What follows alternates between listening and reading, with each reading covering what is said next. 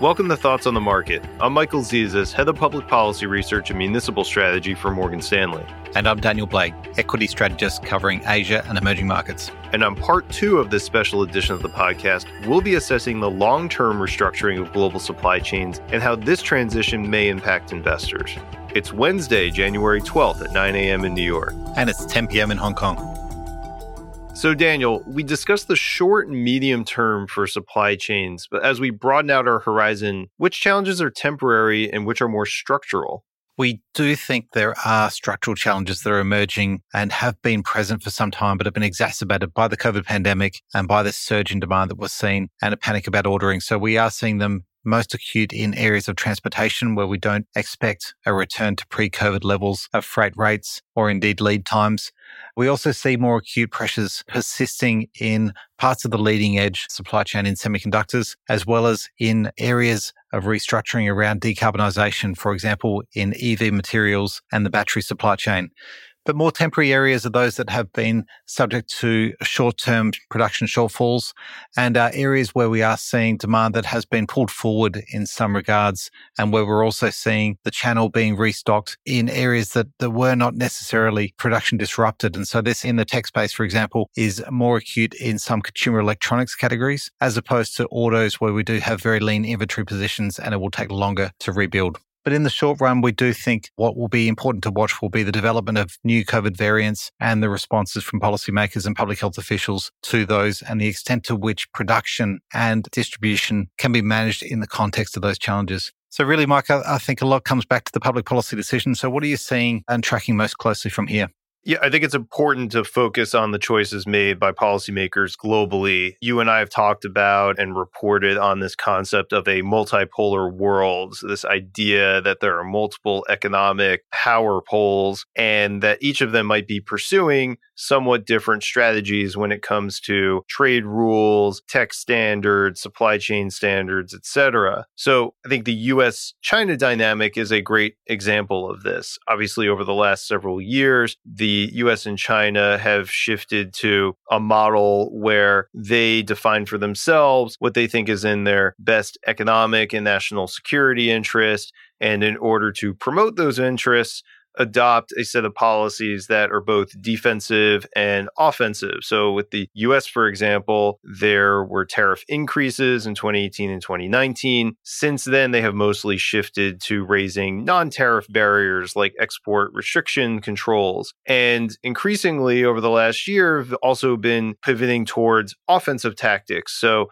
promoting legislation to invest in reshoring like the USICA. So what this means then is that companies that had been benefiting from globalization and access to end markets and production processes in the US and China now may need to recalibrate and take on new costs when they're transitioning their value chain for these conditions of kind of new barriers, new frictions in commerce between the US and China. And take us through the corporate perspective. What are you seeing and how should we think about the corporate response to these supply chain challenges? A conceptual framework we laid out was to put different types of corporate sectors into categories based on how much their production processes or end markets were subject to increasing trade and transportation friction and or subject to labor shortages. And we came up with four different categories using these two axes. The first category is bottlenecks, where you have tight labor conditions and increasing trade and transportation friction leaves these industries little choice but to pass through higher costs. Reshores is another category where you're potentially facing further production cost hikes from trade and transportation friction, but these firms are increasingly interested in domestic investment that can steady their supply chain challenges. There's also global diversifiers where trade and transportation frictions may be steady, but labor scarcity and disruption risk creates margin pressure. So that pushes sectors like these to invest in geographical supply chain diversification so they can access new labor pools and automation technology that increases their productivity. And the last category is new globalizers. So this is a relatively capital-intensive industry or an industry that's able to source labor globally, given limited impact from trade and transportation frictions. It really means that these business models might be able to pursue the status quo and not have to change much at all. So Daniel, do you have some examples of industries that might fit into these categories and how that might present either an opportunity or a challenge for investors? We have looked at this at the sector and company level for major companies impacted by this theme of supply chain restructuring. And what we'd highlight is that semiconductors are the classic bottleneck industries. They have been the acute choke points in the global economy. They have seen rising pricing power. They have seen significant investment going in, and that has been benefiting the semiconductor capital equipment names. In terms of the reshorers, we think naturally to the US capital goods cycle.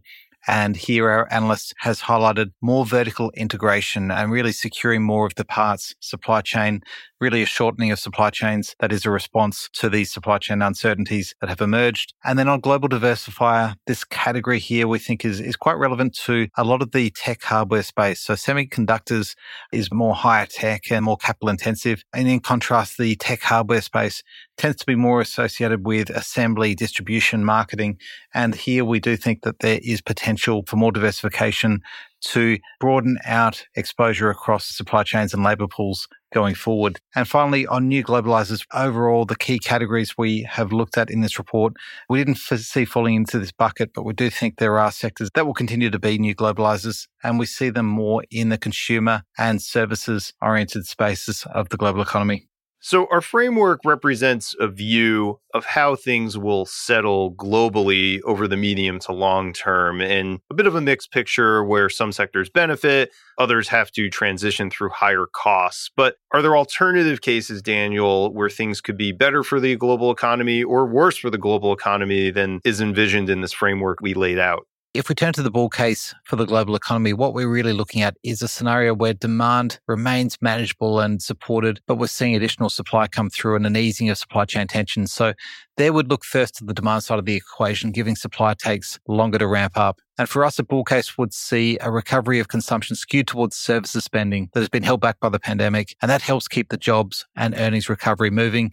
But it eases some of the stress on the goods supply chain that may also be alleviated by the acute bottlenecks that we talk about in our base case, resolving and taking some more anxiety out of purchasing managers' equation into 2022. In contrast, the bear case is quite clear. The acute risk at this point is around new COVID variants, the impact on production and transport, as we saw just recently. So the potential for a rerun of these restrictions is very much in front of us as we're seeing selective lockdowns at time of recording starting to come through in some cities in China. At this point, not impacting production materially, but that is something we're watching closely. And that means we do think there is potential for demand destruction. The policy response may not be as forthcoming with the scale of stimulus that we saw through 2020 and 2021. Daniel, thanks for taking the time to talk. Great speaking with you, Michael. Thanks for listening. If you enjoy Thoughts on the Market, please be sure to rate and review us on the Apple Podcast app. It helps more people find the show. The preceding content is informational only and based on information available when created. It is not an offer or solicitation, nor is it tax or legal advice. It does not consider your financial circumstances and objectives and may not be suitable for you.